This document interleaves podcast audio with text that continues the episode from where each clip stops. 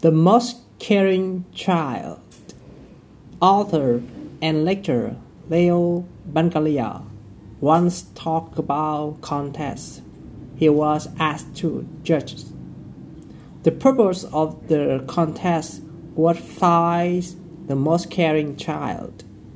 The winner was a four years old child whose next door neighbor was an elderly gentleman who has recently lost his dear wife.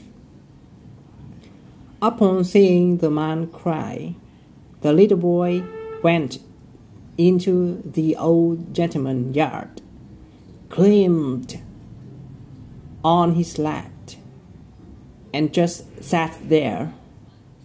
When his mother asked him what he had said to the neighbor, the little boy said, Nothing.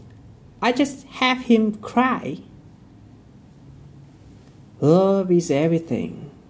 It is the key to life, and its influence are those that move the world.